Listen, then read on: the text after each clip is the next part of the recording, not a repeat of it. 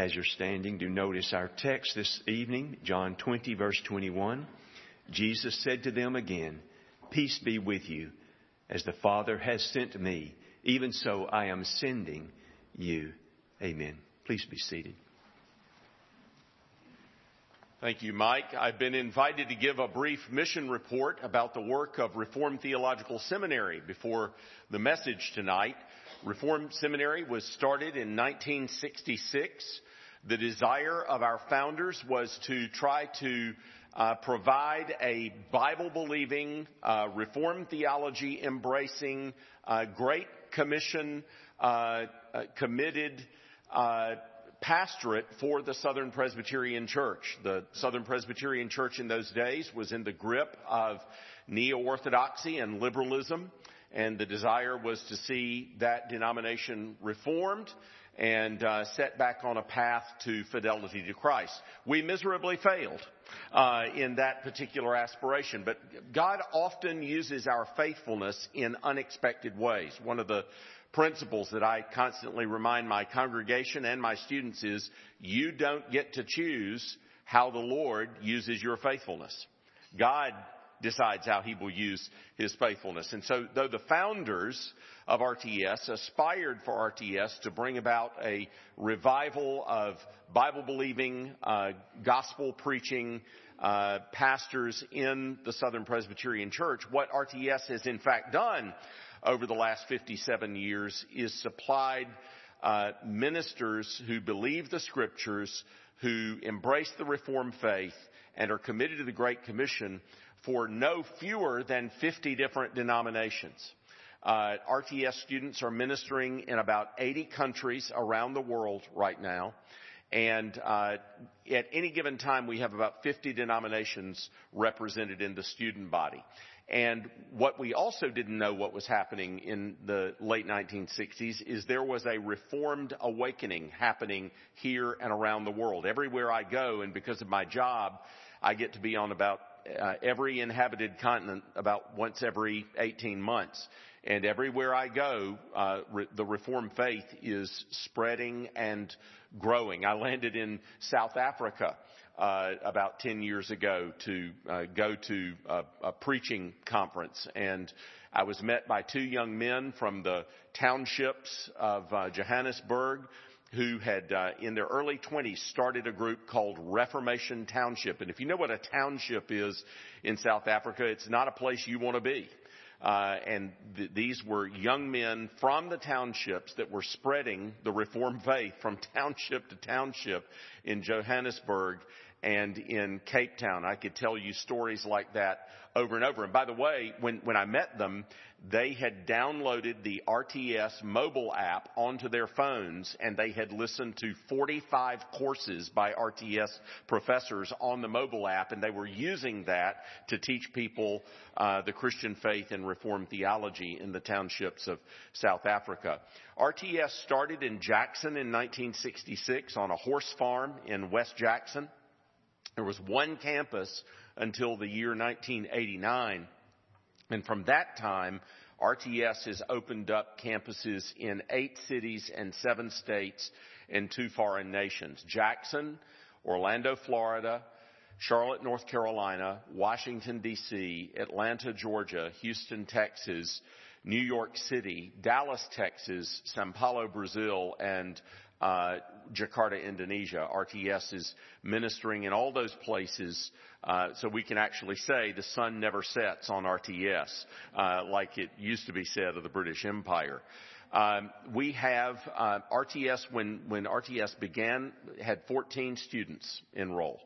Uh, today, at any given time, there are about 2,000 students studying at RTS, and it's the largest confessional reform seminary in the world, with the third largest theological faculty of any seminary in North America. It's really amazing what the Lord has done over the years, but we're still committed to those original core principles. We believe in the sole final authority of Scripture, the inerrancy, the inspiration, and the infallibility of the Bible. We believe in the Reformed faith as it's expressed in the Westminster Standards, and we're committed to the Great Commission. And we want those three things to animate all the students that graduate from RTS. We prepare pastors, but we also prepare missionaries, counselors, teachers, campus ministers, and others to serve the church. And um, about half of our students come from Presbyterian and Reformed uh, backgrounds and churches and denominations. Uh, but about 60% of our students leave RTS Presbyterian and Reformed. So we grab some of them when they, when they come. The second largest group of students at RTS are non-denominational and Baptist students and then Anglicans and then about 38 other things at any given time. Uh, but and so we supply the ministry in almost all of the North American Presbyterian and Reformed uh, denominations, including the PCA and uh, but also denominations around the world. Uh, it, you, you, may be encouraged by this. The the president of the largest African American denomination in the world, the National Baptist Convention USA, is twice a graduate of RTS. Jerry Young uh, is his name, and it just he, he ministers at New Hope Baptist Church in Jackson. It just makes me happy every time uh, I see him. Uh, to, and and let me say, he has he has fought manfully against theological liberalism in his denomination. The seminary of that denomination was captured by professors from Vanderbilt Divinity School. And he has been uh, he has been working very hard in that denomination to make sure young people were educated in places that believe the inerrancy of Scripture. So you know there's a there's a man of conviction and a place of real uh, influence, and I could speak of stories like that uh, all the time. We're profoundly thankful for your support. Uh, you have the daughter of a founder of RTS in your congregation. I'll let you guess who that is. Uh, but Trinity Church Montgomery has been very, very good to us over the years, and we're very, very thankful for your support of RTS. Now, what we need to give our attention to is the Word of God. So let me, let me, if you have your Bibles, open them up to John chapter 20 because I'm going to take you just a few places tonight as we look through a very simple message. I want to, I want to go back to the very sentence that um, Mike just read to you. Jesus is speaking to his disciples. And let me say, this is often called John's Great Commission or John's account of Jesus' Great Commission to his disciples. You know Matthew chapter 28 verses 18 to 20 as the Great Commission. Uh, go make disciples of all nations. This is often called John's version of Jesus' Great Commission to the disciples. And he says to them, peace be with you that's the second time he said it in the chapter. As the Father has sent me, even so I am sending you. And in this little phrase, I'd like to think with you for just a few moments about the ground of our involvement in missions and the model of our involvement in missions. The ground of our involvement and the model of our involvement. Uh, at missions conferences, it's often uh, Matthew chapter uh, 28 that is preached from. Uh, as part of the missions. Now you've you've chosen 24:14, which is that's good. That changes things up a little bit, but usually people get to Matthew 28. Go make disciples of all nations. And nations there, by the way, is ethne, that's people. And it's not nation states, it's people. It's, it's uh, go to all the peoples of the earth, all the people groups or language groups of the earth with the gospel. Make disciples of those peoples. And uh, that passage is expounded very often as the foundation of the Christian work of world missions. But it's very clear from what Jesus says in Matthew chapter 28 that he has in mind the fulfillment of the Abrahamic promises. In other words, world missions, as we saw this morning from Psalm uh, 67, isn't a New Testament thing, it's an Old Testament thing. The, the Christian mission to the world is rooted in an Old Testament promise. And that Old Testament promise is found in Genesis chapter 12, verse 3, where God says to Abraham, In you all the families of the earth will be blessed. So when Jesus says to his disciples in Matthew chapter 28, uh, to go into all nations or go to all nations and make disciples, he's calling on them to to fulfill a promise that had been made to Abraham 2,000 years before. So missions doesn't start in, you know, around AD 30 with Jesus giving the Great Commission. It starts at least as far back as Genesis chapter 12 verse 3. And when Jesus calls his disciples to go to the nations, go to the peoples, it's in fulfillment of what God had promised Abraham 2,000 years before. But there is something even farther back that is at the ground of our involvement in missions. And Jesus says it here in John chapter 20 verse 21. It is the sending of the Son by the Father. The Son was sent by the Father by divine decree determined before the foundation of the world. And so when we are sent and when we are called to engage in the work of missions, we're engaging in something that is not just grounded in Jesus' words in the Great Commission around AD 30, not just something that's grounded in the promises of God to Abraham around 2000 BC, but something that stretches back into the, the, the, the time before time into eternity past, before the foundations of the world, when the Father determined to send His Son to save a people for Himself. And so Jesus is saying to the disciples, it's as the Father sent me that I am sending you. In other words, when, when, when Jesus sends us on the errand of mission, it is something grounded in what the Father determined to do before the foundations of the world. And that, that, that should, that should humble us that we're involved in that, and that should encourage us greatly that we are involved in that. Jesus draws attention here to the fact that he is both sender and sent and his sending of us is modeled on the Father's sending of him. And our being sent is modeled on his being sent by the Father. He emphasizes both of those things. He is both sender and sent. And his sending of us is modeled on the Father's sending of him and our being sent is modeled on Him being sent by the Father. But before we talk about that model, let's think about what it means that Jesus was sent by the Father, that the Father sent the Son.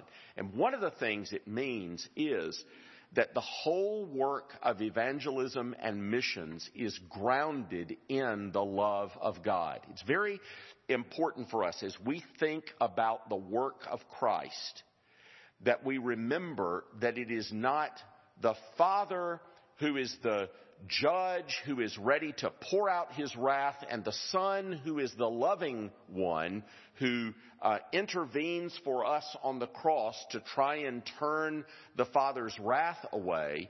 No, the Son's death on the cross is the expression of the Father's love for us. Jesus is not getting the Father to love to us, to love us on the cross.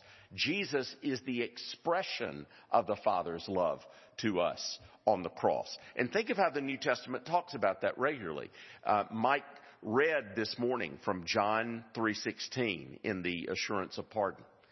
And that, what does John 3:16 say? We often think of John 3:16 as about the love of Jesus. And I, I don't want to take anything away from the love of Jesus in offering himself as a sacrifice for our sins, but listen to John 3:16. For God so loved the world that he gave his only begotten son, whose love is the subject of John 3:16. The Father's. It's the Father in his love who gives the Son. So the sending of the Son is the expression of the Father's love for a world of lost sinners. The Son on the cross is not getting the Father to love us. The Son is on the cross because of the Father's love. Do you ever sing at Christmas time the beautiful old hymn that dates from the early days of Christianity, of the Father's love begotten? That's exactly what that hymn is talking about. Jesus, the only begotten Son, is sent into this world and comes into this world because of the Father's love. He is the expression of the Father's love. And it's very important for us to understand this because our own work in missions however we're involved, whether we're involved in going or whether we're involved in supporting those who go, needs to be motivated by the right thing. I, have known people that have gone into the ministry and they've gone to the mission field because deep down inside they're trying to get God to love them. And that will never work that will never work because it, you see, it's, there's a suspicion in the heart that somehow we need to do something in order to earn the Father's love. When in fact, the Father's love was free and overflowing for His people from before the foundation of the world. It makes all the difference in the world that what you do, you do from the Father's love, not to try and earn the Father's love. You have, have, have, you ever been able to serve someone who you know loves you? It's a, it's a real delight to serve someone who you know loves you. But if you've ever tried to please someone in order to get them to love you, you know that it'll tear you up inside. And one of the things that Jesus draws attention to is his certainty of the Father's love for him. And if you'll turn back with me to John 17, one of the things that he says to his disciples in the high priestly prayer is this. Look at John 17, 23. I in them and you in me, that they may be perfected in unity, that the world may know that you sent me and did love them even as you love me. is not that amazing? You know, I, I think if I stood up here without the warrant of Jesus' words in John 17, 23 and said to you, the Father does not love you less than he loves his own son, you might suspect that I was a heretic. But Jesus himself prays that we would be brought into the love that the Father has had for him from before the foundation of the world. And that's a transforming thing for everything we do in Christian life, including missions. Geerhardus Vos very famously once said, How is it that a Christian knows that God will never stop loving him? And do you know how he answers? Here's how he answers because he never started. Now, what does he mean by that? He, he means that there was never a point in time when God did not love his people. He loved us from the foundation of the world. The old Scottish paraphrase of Romans 8 puts it this way He loved us from the first of time, He'll love us to the last. And Jesus is profoundly aware of that love of God, and he prays in John 17 that his disciples would be caught up in that love, and that we who believe through his disciples would be caught up in that love that he enjoys with the Father, and he sends us from that love as missionaries into this world. Not to get the Father to love us, but to express the prior love of God for us. That's huge. That changes everything in life. Maybe some of you have read the missionary autobiography of John Paton, who was a Scottish uh, Reformed Presbyterian, that's the Covenanters uh, in the 19th century, who went to the New Hebrides in the South Pacific and actually ministered amongst cannibals uh, for most of his life.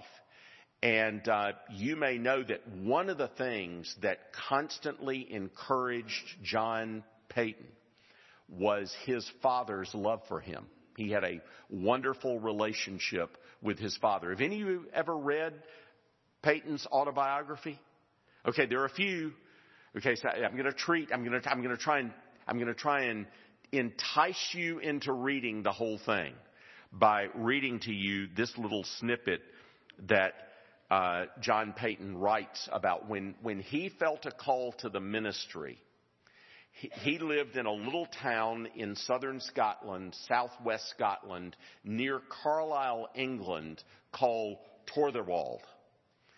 And uh, that town was 76 miles from Glasgow. So he was going to go to Glasgow to study for the ministry, become a city missionary, and then eventually go halfway around the world to the South Pacific as a missionary.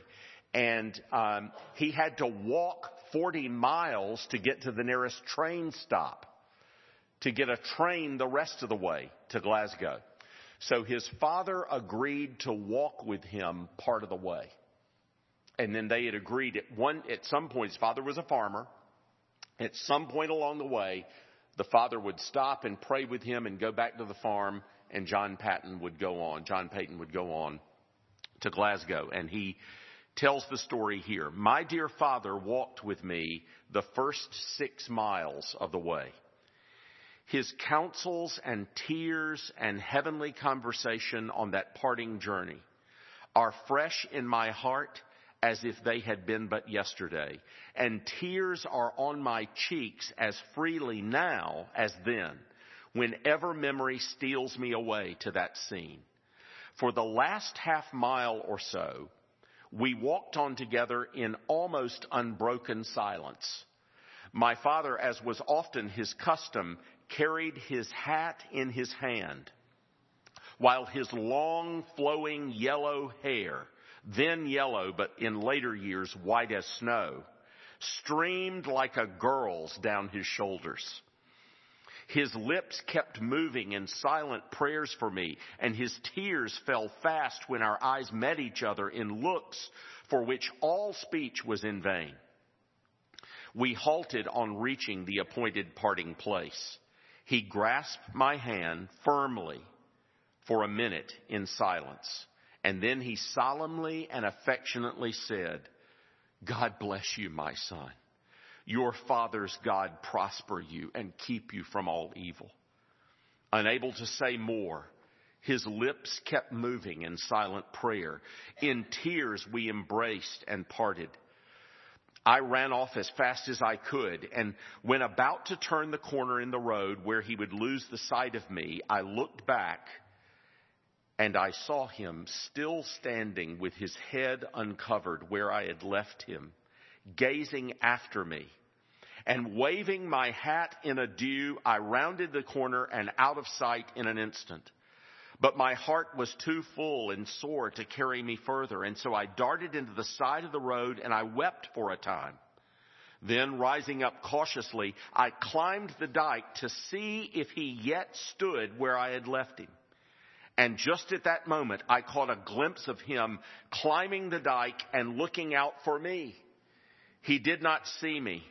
And after he gazed eagerly in my direction for a while, he got down, set his face towards home, and began to return. His head still uncovered and his heart, I felt sure, rising in prayers for me. I watched through blinding tears until his form faded from my gaze. And then, hastening on my way, vowed deeply and oft by the help of God to live and act so as never to grieve or dishonor such a father and a mother as he had given me. And Paton talks about over the years how he would often fight against sin by remembering what a loving father he had. And he, one of the things he talks about is hearing his father go into his closet and pray for him by name when he was a little boy. And, and how he, he remembered that throughout his adult life. So, so Paton is deeply aware of his father's love for him. And it's part of the thing that impels him in life and holiness and mission. Jesus is deeply aware of the Father's love for him, and it impels him in life and in mission. And he will often say things like, It is my food to do the will of him who sent me. Jesus is saying, it's like spreading a seven course feast in front of me for me to get to do the will of God. And the Lord Jesus wants us to have that attitude towards our God and Father. You may not have had a father like John Paton, but you have a heavenly Father who loves you even better than John Paton's father loved him. Every single one of us have a heavenly father who John Paton's father is just a faint shadow of our heavenly father's love for us. And so Jesus wants us to realize again, he was sent by a sender whose love was upon us from before the foundation of the world. So everything we do in life flows out, is grounded in the love of the Father for us. So that's the ground of our mission. But what about the model for our mission? The model for our mission is the Lord Jesus Christ himself. He was sent by the Father. The point here is that our mission is grounded in the Son's mission. Our being sent is grounded in the Son being sent. And again, that's amazing and humbling. You know, you, you think, Lord, when you sent your Son, you sent someone who was the fullness of deity in bodily form. You, you sent someone who was truly God as well as truly man. And there was no sin in him. You're sending us? really? I mean, talk about a letdown. The Father sent His own Son. And the Son sends us? It's humbling, right? But here's the point. You are precious to the Son like the Son is precious to the Father. It, we need to remember that in life, my friends. You are precious to the Son like the Son is precious to the Father. There's nothing more precious to the Son in this world than His bride. There's nothing more precious to the Father than the Son. And what does the Father do? He gives the most precious thing in the universe to hell deserving sinners. And what does the Son do? He gives the most precious thing to Him to hell deserving sinners so that they might be brought into the love of the Father for the Son. It, and again, it's, it's humbling and it's encouraging. You are the bride of the Son. He delight, you are what the Father has given the Son from before the foundation of the world. I often ask my students, have you ever wondered what does God get out of redemption? And we, we know what we get out of redemption. We get justification and we get adoption and we get sanctification and we get glorification. We know what we get out of redemption. But have you ever wondered what does God get out of redemption? And the answer is you. You're what he wants. And again, you have to say, really, Lord?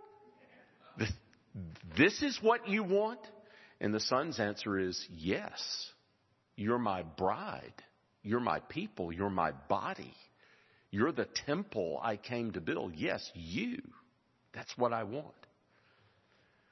We need to remember that when we're on the work of mission because what we're on the work of mission to do is call men and women and boys and girls from every tribe, tongue, people, and nation into that fellowship and communion of love with the Father and the Son.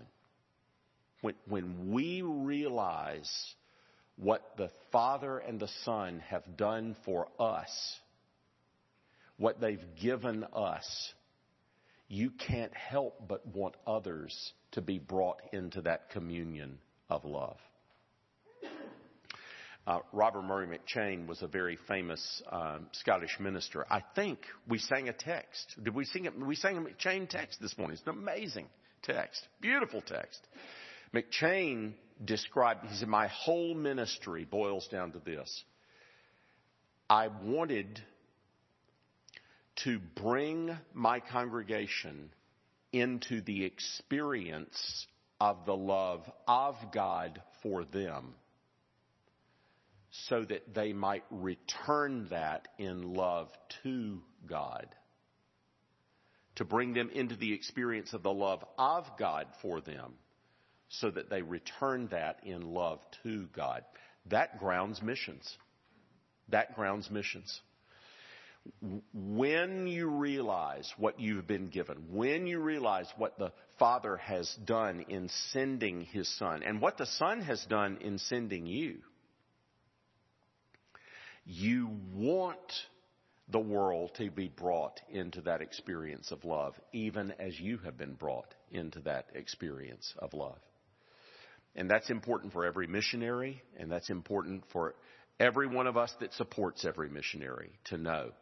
So that what we do in the work of world mission flows from the ground of God sending his son, a ground that he had determined from before the foundation of the world, and from the son's sending of his most precious thing, his own bride. What an amazing thing. No wonder we spend a month a year at Trinity Presbyterian Church thinking about missions because world missions is grounded in the mission of the Son. Let's pray. Heavenly Father, thank you for your word. We ask that you would work its truth deep in our heart and that you would meet us at your table and show us the feast of love. And that by these and other ministries of your Holy Spirit, you would make us missionaries ready to go and tell and give so that all might be brought into the fellowship of love with the Father through the Son by the Spirit. We pray it in Jesus' name. Amen.